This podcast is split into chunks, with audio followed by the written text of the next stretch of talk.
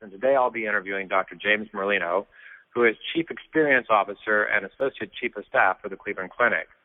Of course, as most of our subscribers know by now, the Cleveland Clinic is really at the forefront of the whole patient experience movement in the U.S., uh, along with some others, and um, the, is hosting the Patient Experience uh, Empathy Innovation Summit 2014 in Cleveland, which takes place on May 18th through the 21st.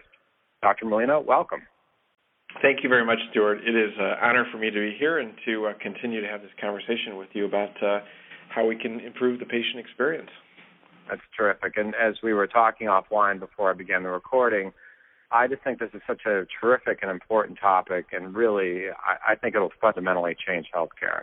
So I'm delighted to do the podcast, and I'm really honored to be speaking at the summit as well uh, in May with you guys. So it's terrific. So I mentioned a moment ago about Cleveland Clinic taking the forefront of patient experience. Um, can you give us a history about you know Cleveland Clinic's evolution and how you got to be at the forefront in terms of you know improving patient experience? When Dr. Toby Cosgrove, our CEO, took over the clinic in 2004, you know, he he recognized that we had a problem with patient experience, and it's interesting because we were in the bottom percentile percentiles of how patients kind of ranked us. And what he knew as a leader is that that's inconsistent with our brand. You can't be a top hospital and have your patients walking away saying they don't like you very much. And that and that's what Toby used to say uh, publicly is look, patients come to us for quality. They don't like the way we care for them. And his top strategic priority was to change that. And he implemented this patient first patient experience philosophy and said that we are going to change, we're going to develop, we are going to become a leader in this. And and today we are, and it's because of Dr. Cosgrove's leadership at the Cleveland Clinic and his willingness to make this a strategic priority and, and drive the organization through it. So, you know, that actually leads to another question. We have some experience with other hospital CEOs, and one of them, uh, uh, actually, Pomona Valley Hospital Medical Center, does a really good job with patient experience. And what we have found is the CEO really was critical. Uh, he had some great people around him, but was really critical to driving that. And that's funny. You may, some people may not expect a community hospital have that kind of outcome, but all their rankings and all their ratings are really, really good. And we asked them about that, and I want to find out from your experience, because obviously you've seen not just Cleveland Clinic, is the CEO really the vital um, component to making patient experience happen? Absolutely. The CEO is critical, or the president, or whoever the top leader is. If Dr. Cosgrove at Cleveland Clinic didn't own responsibility for this, it would not have changed. And you know, you can look across the country and frankly across the world where places are doing this well, it's because the top leader drives it and it's kind of intuitive. I think traditionally uh, it's something that's relegated to nursing or to operations or some lower level manager, and it's just unfair because the patient experience touches everything, and everybody in the organization is responsible for it. And the only person, the only individual that has scope to be able to mandate change everywhere is the top person. So, you know, CEO, president leadership on these topics is absolutely critical. Do you find then I would expect that you know being exposed to so many people involved with this movement by this point, uh, you must be finding uh, ho- examples of hospitals where it feels more like lip service because someone says, "Yeah, we should do this," but nobody's really owning that. Does that happen frequently or infrequently or what? I think it's happening less. I talk to a lot of hospitals around the country and I interact with different levels of leadership. And the hospitals that are struggling, if you talk to the people that are responsible for this that maybe don't report up to the CEO or um, uh, you know don't have the uh, the CEO or president's mandate will tell you that there's there is definitely lip service paid to it. And again, I would you know point to the organizations that do it well, and all of this data is publicly reported, so anybody can find the high performers. If you if you talk to their leaders, uh, they will confirm that it's an initiative that is that is led by the top person. I think it requires that kind of stature and backbone because they're going to get a lot of pushback, right? I'm assuming in a lot of cases, if you don't have that leader, um, somebody who's just got the job is not going to get the job done. I would expect. Exactly right, and I think that's the other point that's really important is whoever's driving it. You know, the CEO can't be the operational leader behind driving the strategy and tactics. Uh, but whoever's driving it has to have close proximity to senior leaders because everybody needs to understand that it's a high level initiative and if the person that's driving it doesn't have that type of access they won't be successful okay. That totally makes sense. Um, so how have things changed you know what is cleveland clinic's experience how have things changed there over the years since that became you know a priority from dr cosgrove? What kind of tangible uh, things have you guys seen?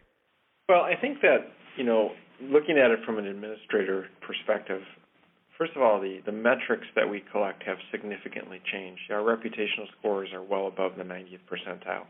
Uh, we score consistently in our peer group uh, as leaders am, among the domains like nurse communication, physician communication. And, and those are important because that's how we lead and manage the organization. But frankly, Stuart, what is really, I think, most rewarding here at Cleveland Clinic is the palpable change from our patients people talk about how we're different. We get letters about how we are different. And to me, that is the most powerful statement because people feel it, they talk about it, they see it. And you know the metrics are important. You have to have them because at the end of the day we're running a business. But when your customer, your patient articulates to you on a regular basis that it is different and they feel it, that to me is the greatest reward. Um, that's really, really exciting you know that's a long way from where things used to be. I mean, I've met thousands of doctors over the years, and you know, staffers, administrators, and people. And uh, there were people who actually explicitly told me things like, you know, my job is, get to, is to get them better. I don't really care if they like me or not. Um, well, that was explicitly, you know, whispered to me or almost boastful or a subtext. That was the way things have been, and, and certainly at times. Do you feel like that kind of attitude is changing and evolving? Well, they're right. It's not about getting patients to like them, but what they're missing the point on is that patient experience is not about making patients happy. Patient experience is about how we deliver care, and that impacts safety and quality. You know, when you look at the HCAHPS questions, which is the Medicare government mandated inpatient survey, there are nine questions on there about how healthcare providers communicate with patients. Certainly, if this were about happiness, you wouldn't need nine questions to figure it out. But the reality is, when nurse Nurses communicate better at the bedside. Medication errors go down, falls go down, pressure ulcers go down, and those are safety metrics. When physicians communicate better with patients, compliance goes up. When physicians communicate better with nurses, coordination of care goes up. There's no question that when we all communicate better with patients, they're more satisfied. But if you touch processes that impact all three areas safety, quality, and satisfaction you drive value and effectiveness. And that's the point. This is about how we deliver care. It is about the experience of care. It's not about whether patients are satisfied. So people that say, I don't want patients to like me or I don't need patients to like me are missing the point. They don't understand why this is becoming such an, an important movement. It is about safety, quality, and satisfaction. They are linked. So that, that's exactly what I was going to ask you about. Um, one of the questions I prepared before the call was about research correlating patient experience between other factors like cost efficacy, patient compliance, uh, reputation, and safety. You're saying all those things are, in fact, absolutely correlated. Am I hearing you correctly? Absolutely, no question. Wow. And that's um, that's heartening, and it's what I would have expected. And I've talked, you know, I, I teach this stuff. I talk about marketing to you know audiences all the time and that's the kind of thing that we presume. But I, uh, getting that confirmation makes a lot of sense because obviously, from my point of view, when we're hired to you know attract new patients, patient experience also helps obviously to generate referrals, to build the reputation, to build the brand, and those kinds of things. That's um, right. How do you expect how do you expect uh, patient experience to evolve over the coming years? I think it's only going to uh, become increasingly important, and I think as more people understand how it relates to what they do in healthcare, that it will get better traction. You know, the other thing that I think is helping it, and you know, Cleveland Clinic was fortunate. We kind of started this before it was vogue with government regulation. But what's clearly helping to drive this is the government's appropriate focus on it. You know, they are linking the two most important things that doctors and hospitals care about the most, outside, of course, of taking care of patients, and that is public reported metrics with reimbursement. And this is the first time something like this has been done, and it is driving change because people have to pay attention to it. So I think looking forward, uh, it's the right thing to do. and I think there's only going to be increasing traction because we're going to be required to pay closer attention to it. Know, again, you're anticipating my questions. One of them was about the driving factors. So reimbursement really, I mean, it's right to do is certainly at the heart, at, you know, on everybody's mind. But getting this action, take action, reimbursement certainly can help push that on the higher priority list. Out of, and you know, running a hospital is challenging. Obviously, there's a million priorities. But if reimbursement becomes on the table, clearly, I'm assuming that helps push things along faster. No question.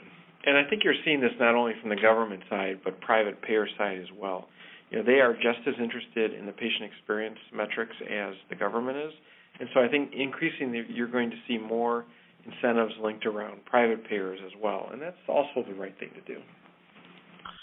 So you mentioned a moment ago about the importance of the CEO having a vision and enforcing it, but also somebody to actually carry it out, so they're not actually doing the work. So it sounds a lot like what you're doing what kinds of things have you learned, you know, in that highly important role and being at the center of that change? Any, any insights our uh, listeners can expect if they decide to take this on seriously? I think you have to recognize that you have to start small, uh, figure out what works in your area or your for your organization, and then once you get a success, uh, scale it up. Uh, I don't think that you can tackle the entire experience kind of as a as a global problem, you have to really break it down into pieces. At the end of the day, this is about how we uh, bring new processes in, how we align our people around the service culture, and how we start to have better conversations with patients. To me, the three Ps is the way to really think about executing a strategy. And again, it's very granular. It has to start at the local level and then scale up. That's really a, a terrific insight um, because I'm assuming it can be pretty overwhelming when you first try to take this on, and it makes sense to take some bite um, some bite-sized steps. Um, tell our listeners about the upcoming summit because I want all of our readers to come, or all well, of our uh, subscribers. I want all of your members to come as well, and thank you for uh, helping to sponsor it. I think this is going to be a terrific summit. You know, we have stayed true to our mission, which has been to pay attention to what people think is important and helping them to understand how to improve the patient experience. We've also listened very carefully to people who have attended in the past to help define what the agenda is. We are very excited that this is our fifth year. Uh, this is uh, will be the largest independent patient experience summit in the world. Uh, we will have a huge international presence. We're expecting well over 1,500 people.